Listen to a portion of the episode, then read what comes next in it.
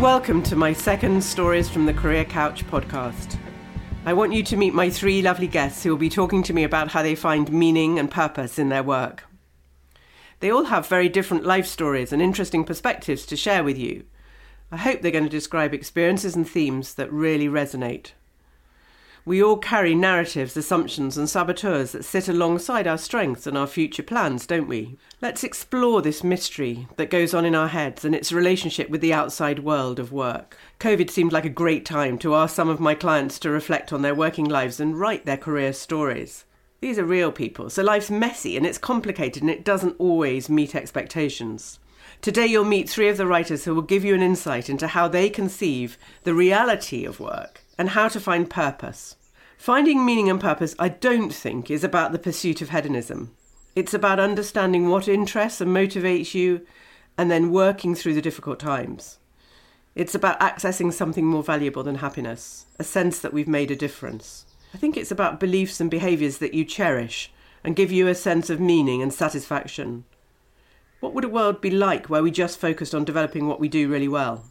However, I do think there's a strong relationship between what these strengths are and what we experience as meaningful.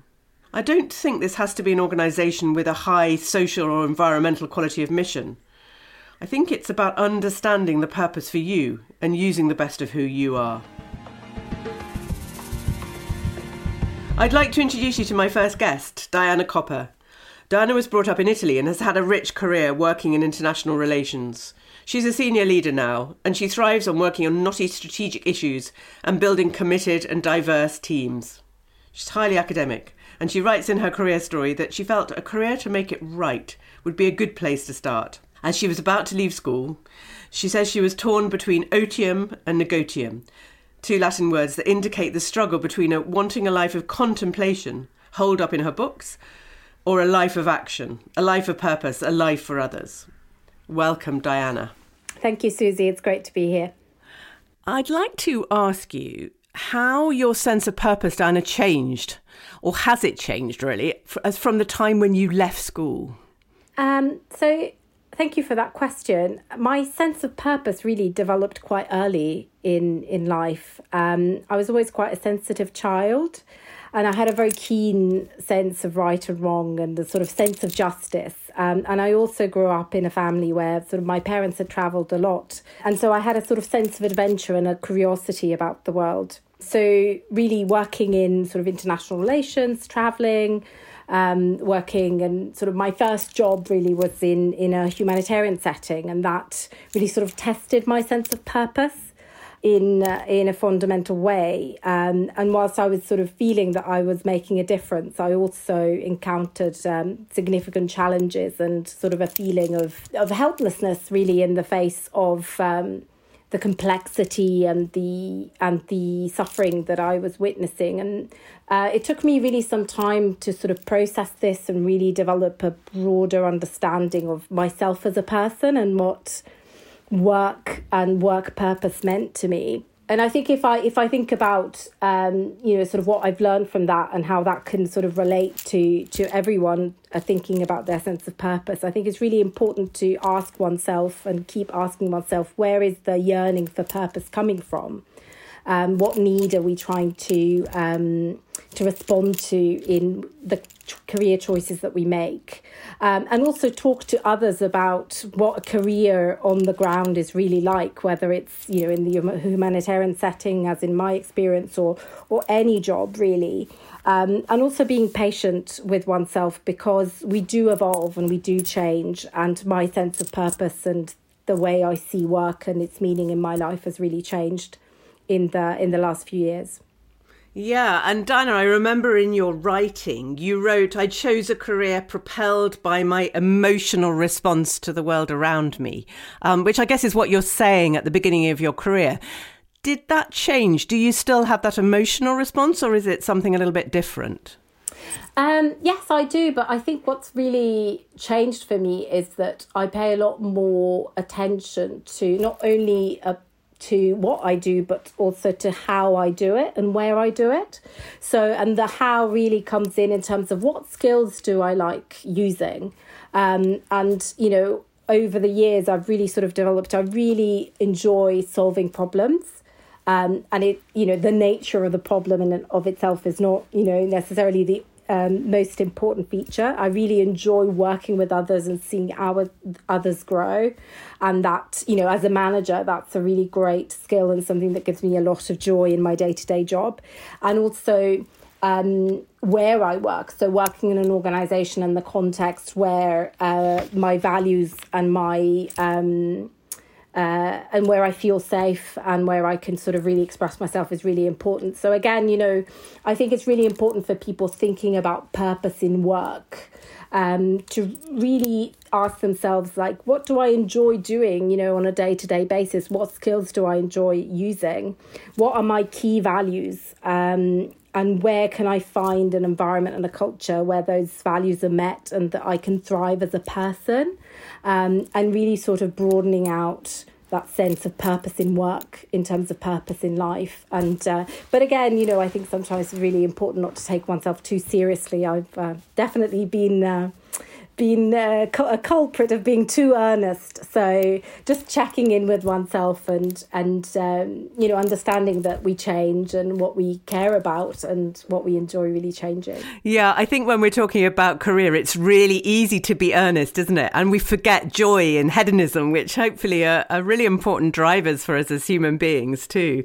Um, yeah, I guess what you're saying it's not just about quality of mission. It's about something. It's about something de- deeper and related to what you find fulfilling, and that sort of sense of mastery, which then gives you gives you a lot of meaning in your work.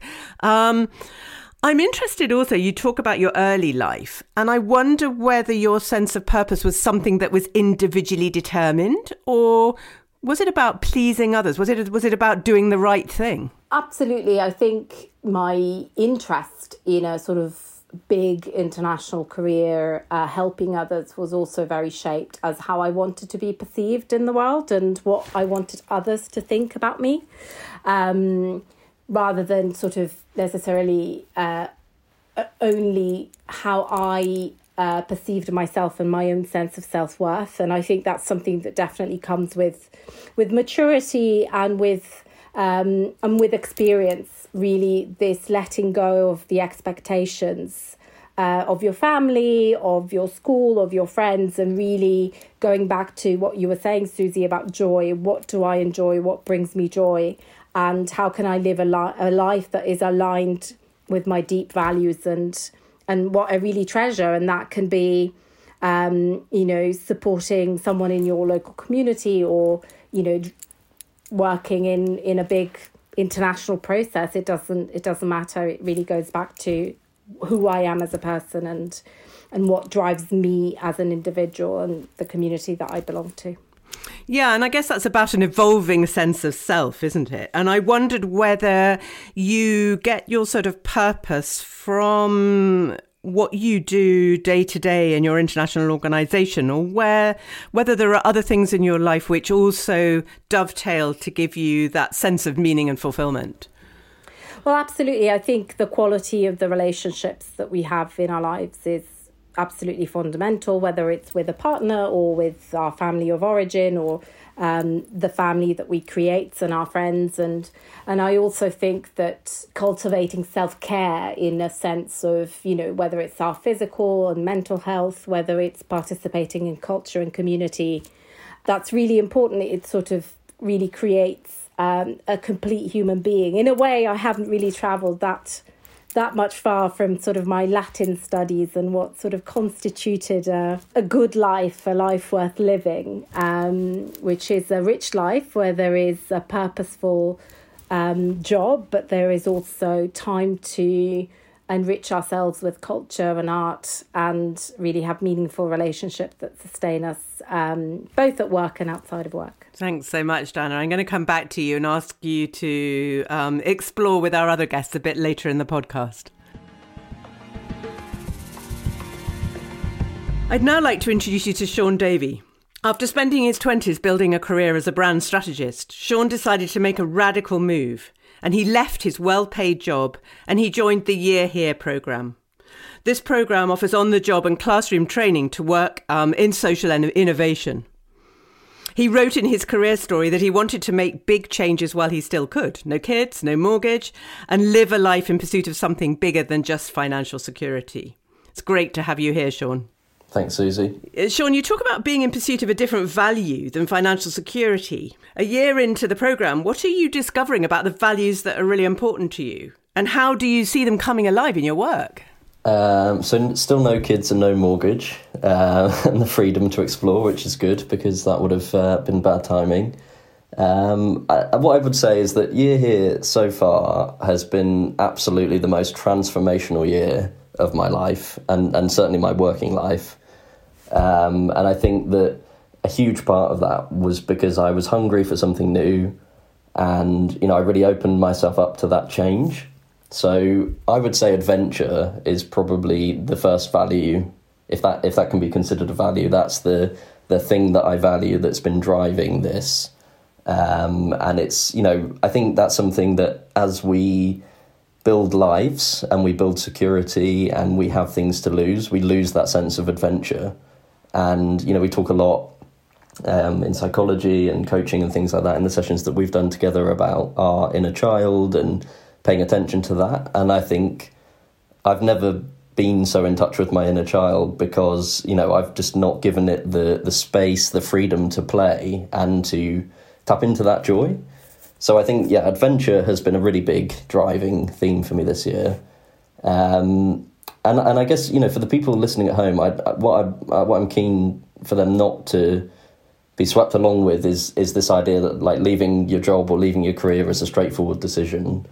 I, I spent a lot of time procrastinating. I spent a lot of time catastrophizing and scenario planning, and um, I actually quit twice in the end. You know, first of all in January 2020, um, and then fortunately through a series of conversations, I ended up sort of staying on for another 18 months in the end, uh, which was probably too long, but it gave uh, me the chance to transition out of the job well, to, to help steer the ship through uh, the lockdown. And obviously, at that point, we didn't really know what, how long that was going to go on for.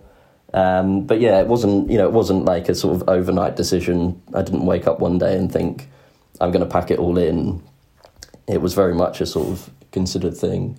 But I think I think you know what was driving that decision for me was around autonomy, um, and you know when we were going through that process of of writing together with you and and you were coaching us through it.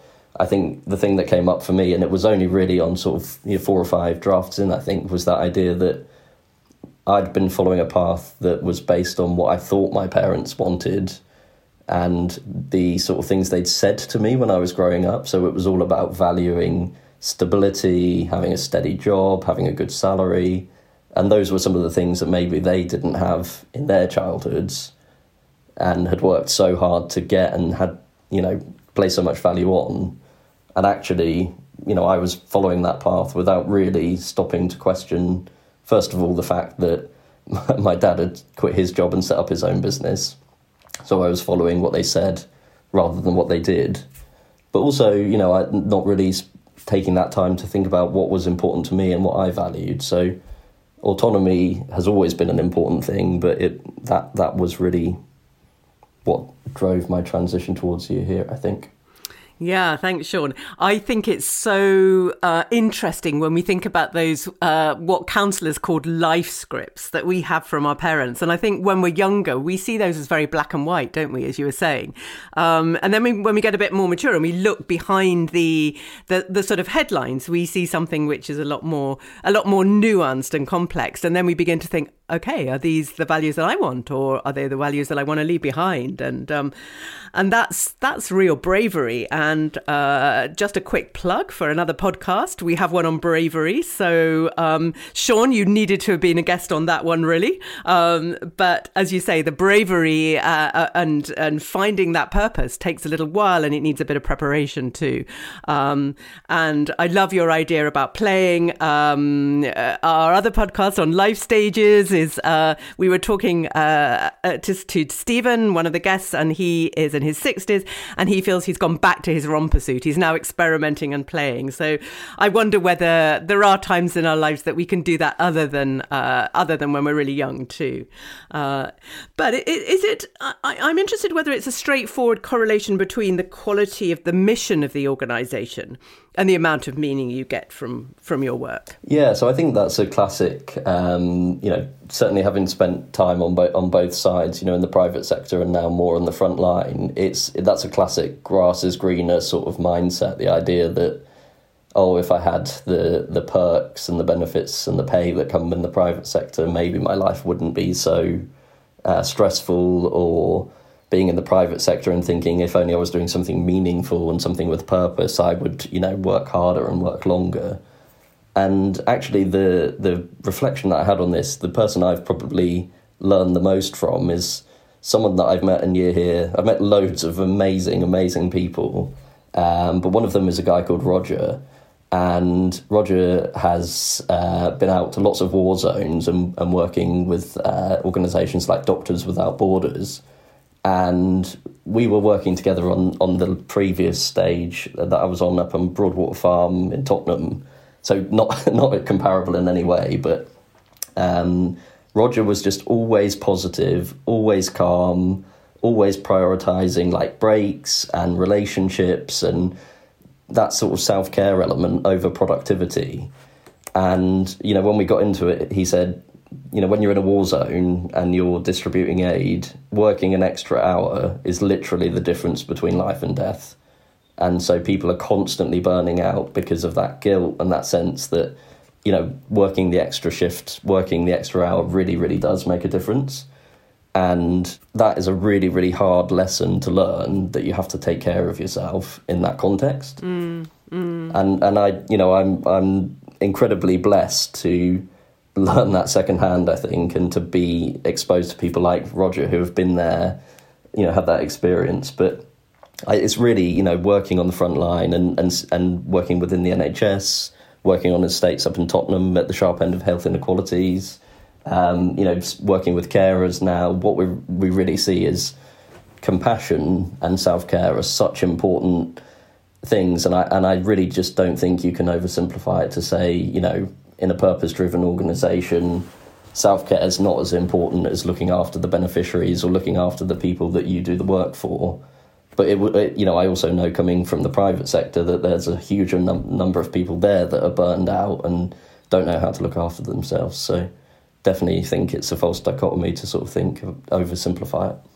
Yeah, thanks. And I, I think it's really interesting going back to what Diana was saying as well, is that um, that sense of earnestness, which uh, can often come uh, when you're doing something which feels truly meaningful in terms of the quality of the mission of uh, of that organization. So it's sort of letting go of that, but also, um, yeah, allowing yourself to to to nurture uh, nurture yourself and and create sort of well being. Otherwise, you're no good to anybody.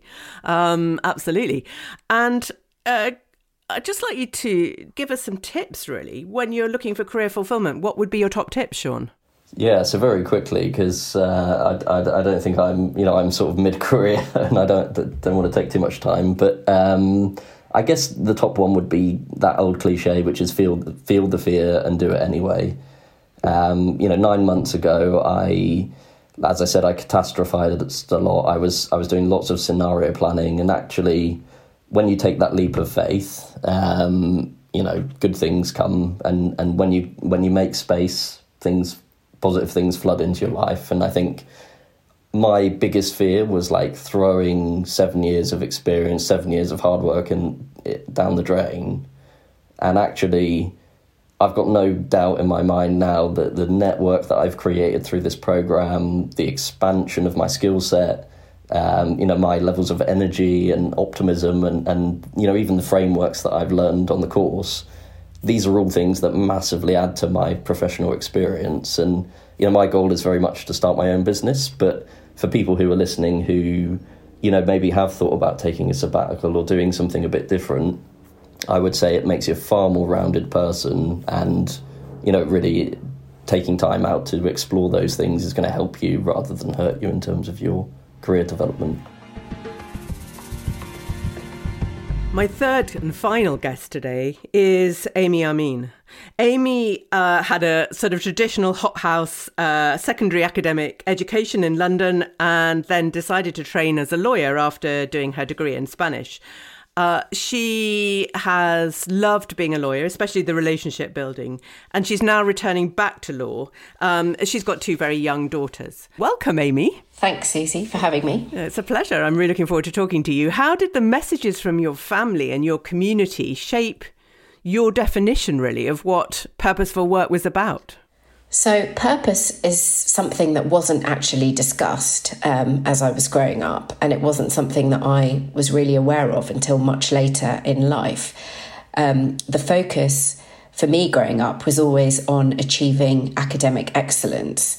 Um, and, you know, the stereotype that's out there about immigrant, immigrant parents and their expectations around their children's education certainly rang true for me you know, nothing but 100% was good enough. And I had to achieve um, very high marks and um, choose well respected subjects in order to um, meet the expectations of my family and the community around me. And, you know, just to explain why this happens, you know, my family came here from Uganda having had to leave everything behind, all their wealth behind. And so, what motivated them to raise me in this way was wanting a strong foundation for us in a new country. And their belief as new people here was that this would be achieved through academic excellence and by becoming a professional. So the messages were become a doctor or a dentist or a pharmacist or an accountant because they will give you success they will give you financial stability. They will earn you respect in a country where we are new. And so I grew up with the message that I needed to work hard, do well at school, and actually, well wasn't good enough. I needed to be top of the class, um, and then move on to a very respectable job um, that would give me all the things that my family believed um, would guarantee happiness so yeah, very much a focus on achievement, success, and wealth. So purpose was not something I really thought about until my mid to late 30s, to be honest. Yeah, it's interesting, Ami. I mean, what strikes me is that your parents had a very clear sense of purpose, um, and their purpose was as you described it. Uh, and yeah, it just, I, I guess there wasn't any necessarily uh, necessary reflection on you as an individual. Um, but uh, you've begun to do that. And I wonder how your definition of purpose has changed throughout your career. Working in law, the emphasis is quite often on progression and progressing through a hierarchy, uh, more often on that than the actual subject matter of what you're working on. And I found that the job just sometimes felt like climbing a very slippery pole. And I didn't enjoy that aspect of the job because I knew there was a tension there because whilst I wanted to fit in and you know be part of the hierarchy it wasn't something that felt natural to me. It wasn't something that I was particularly motivated by.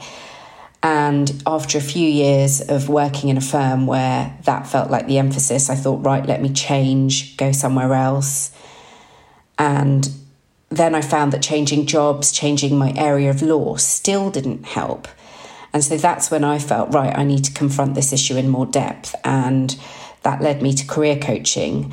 And so the work that I did with you in my, you know, let's say, let's be generous and say my mid 30s was when I, um, I think, really started to ask myself about purpose and meaning in my career. And there were various exercises that we did during our sessions, things that you sent me off to do on my own, that caused me to self reflect a lot. There were a lot of things that were revealed about me um, from some of the tests we did, some of the conversations we had. I became very um, aware of what were my strengths, but more importantly, my saboteurs in the workplace. And so it was a re- really gradual process of um, how my definition of purpose changed because it involved having to literally start from scratch and ask myself lots of very basic um, but quite pertinent questions about why I had got to where I was. Um, and, you know, it was quite uncomfortable actually, some of the things that I had to accept about myself in the workplace. It was like having you know, one of those magnifying mirrors held up to my face, like right in my face, where you can see, like, you know, all your blemishes and everything. and uh, yeah, I think it's a pretty it's a pretty brave thing to do, Amy. And what did you discover about yourself? So part of what I discovered is what I'm I've had to learn to accept that there are certain things that I'm good at that I've never valued about myself. I'm I learned that I'm very organized, that I'm very good at relationship building, that I get really caught into the details of a subject. And because when you're sometimes when you're naturally strong in certain areas, it's very easy to take those things for granted and sort of focus on what you're struggling with or what you see other people are good at, and then not really valuing your own strengths. And so the, the coaching we did really helped me to identify what it is that I'm good at and then value it. Yeah, and and so did you correlate your strengths with your sense of purpose then? Um, I think so. What it, there were two sort of things happening in parallel because what I was also discovering was that I really, really value balance, um, and whilst there'd been a lot of focus on excellence and high achievement and all of these things in my education and the early part of my career, what really made me happy was having some sort of balance and that um, life isn't always about mutually exclusive choices. It's possible to have a bit of everything that you want. Um, and, you know, something going back to something you said earlier about courage, um, of feeling the fear and doing it anyway. I. I think I was always afraid of not excelling, of perhaps being average. And so now for me, this is about having the courage to do something from a place of balance and without feeling a, a need to excel or achieve. And, and by doing that, having access to other things that are important to me, such as, and I think Diana was talking about this earlier, like an appreciation of art and family and friends. And, you know, for me, music and literature and all of these things that actually really do give me a sense of purpose and a place in the world. And finding time for these things not just focusing everything on the job. Yeah yeah. And and i guess also Ami that's really it, it's really wonderful to hear that. I guess also the the thing that strikes me is getting that sense of joy and purpose from the little things in life as well um, which i think we're never taught when we're younger are we? We're never taught that you know a walk in in a beautiful wood is going to give us some kind of meaning and purpose as much as uh, achieving a certain result in your exam or whatever it is I'm actually going to throw it open to the last for the last question to everybody actually. What advice would you offer somebody who doesn't feel as though they're getting much meaning from their work? Ami, do you want to talk about that first? Yes. So, I would say take a breath and trust your instinct. Um, talk, this is just stuff that I did as well. Um, talk to friends. It's amazing and very surprising how many people you know that will have asked themselves whether they are enjoying their job. They will have questioned whether they are really finding their work meaningful, purposeful. Um, it's really helpful to talk to people in other careers to your own. Um, but most importantly, I would say invest in yourself um, and get to know yourself better, however you think that might work best for you. For me, career coaching was really useful, um, and getting to know myself was how I managed to make changes. So, yeah, that would be my advice. Thank you. Thank you. Diana and Sean, any top tips for those who've lost a sense of purpose at work? I think from my perspective, um, Susie, I yeah, I'm quite analytical as a person. Um, and going back to that sense of self awareness, I think it's really important to look at your work day and understand what you enjoy and what you don't enjoy, and look at what space um, there might be. And obviously, we don't have complete control, but we do have more control often that we think we have um, about actually adding those activities or those tasks that we enjoy the most and really going back to that sort of little things, whether it's a conversation with a colleague or whether it's some quiet reflection time, um, you know, or whether it's understanding a problem better. It's really those sort of micro practices that make our day today more enjoyable. Um, and I would also say, really understand time and ensure that you know if if that pleasure and joy can't be derived from work. Maybe it's a really nice cup of coffee, or maybe it's that 10 minute, 15 minute walk at lunchtime where you feel the sun on your face, or it's phoning a friend that always makes you laugh. It's just building that practice day after day of a small piece of sunshine in your day. And that makes everything, even the most, you know, tedious or you know, depressing job feel better. And I think, you know, if we're in a good place in our minds and in ourselves, we, we can feel better in, in the places outside ourselves. Very wise advice, I think, Diana. Very wise indeed. Um, I love your your your comment about taking control because I think that there's so much that we can do within our current roles. So, uh, Sean's made uh, more of a seismic shift in in his work, but I don't think it necessarily has to be like that. And the number of people that come to me as clients and say, "I hate my job, I need to leave," and then actually, once you've, as Ami says, you've actually begun to think more about what do you enjoy about it and you shift and experiment with doing things differently, you can find a lot of meaning and purpose actually in your existing roles. So thanks for that. Sean, any top tips from you? Yeah, just uh, you know, having made that seismic shift, I would absolutely still agree with the others. I think you know, there's the saying, isn't there? You can't pour from an empty cup, and I think we put a huge, uh, you know, speaking on behalf of all millennials, uh, we, you know, as a generation, but I think this is probably true for a lot of people in, in service professions, especially, we we put this huge pressure on ourselves that work should provide us with all this purpose and meaning. And if you flip that, you know, if you think about building what Ami and Diana are saying, like, where do you draw energy from? What do you bring to the role? how can you bring joy to your colleagues and um, you know if you don't have that energy and you need to go out and find that somewhere else it doesn't have to be a sabbatical it doesn't have to be um, making a drastic change but just really thinking about you not being able to pour from an empty cup yeah, loving that, loving it. Are there any key moments in anybody's life when they've had a big value shift? I think it's a really interesting time now, actually. Um, because we've all been through a really difficult and, you know, to uh, use an overused word, unprecedented time. And it's really sort of forced us to spend a lot of time with ourselves um, and maybe not have a lot of those.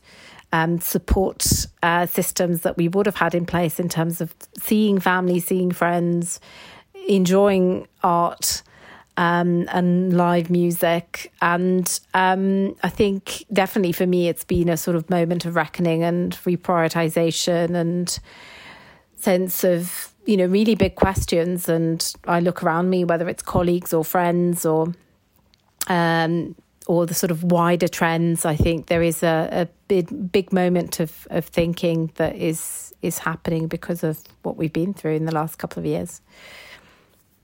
Yeah, absolutely. It's a real time to reflect, isn't it? Real time to reflect. Ami, did you want to add something? There? Just, yeah. So for me, it happened when I got what I thought was my dream job, um, doing um, very exciting, high profile work um, at a very prestigious firm. And so it was as if all my dreams had suddenly come true. And gradually, over the the space of the three years that I was there, everything that I thought I wanted out of my career just gradually unraveled because it made me quite unhappy doing that type of work. And that was a real, a real um, shock, I suppose, um, and a real confrontation um, for what, you know, it was, that's probably the wrong, the wrong way to phrase it. What I meant was, it was just a big um, slap in the face, really, that I don't really know what I want for myself. Um, and what I thought I wanted makes me quite unhappy. Mm, that's a really difficult place to be, isn't it? And and that's when change happens, doesn't it? When something really confronts your sense of who you are and your sense of identity and and that's when you're sort of open to if if you are open and you are reflective to making that change happen, um, which is yeah fascinating. I'd like to provoke you as listeners to think about really how your work connects with what you care about, but actually more broadly, um, picking up on some of the themes from this evening, how your life connects with what you care about. What might you like to change? Answers to me, please. Thank you. I'd like to thank you, all of you, for all three of you, for your great insights and sharing so much of your of your career experiences. If you've enjoyed the podcast, be sure to look out for more in these series. Uh, the book Stories from the Career Couch will be published by the end of the year, so look out for that too. And thank you, everybody, for a really rich and uh, interesting and uh, open experience, and thank you for baring your souls a little bit. So thanks very much.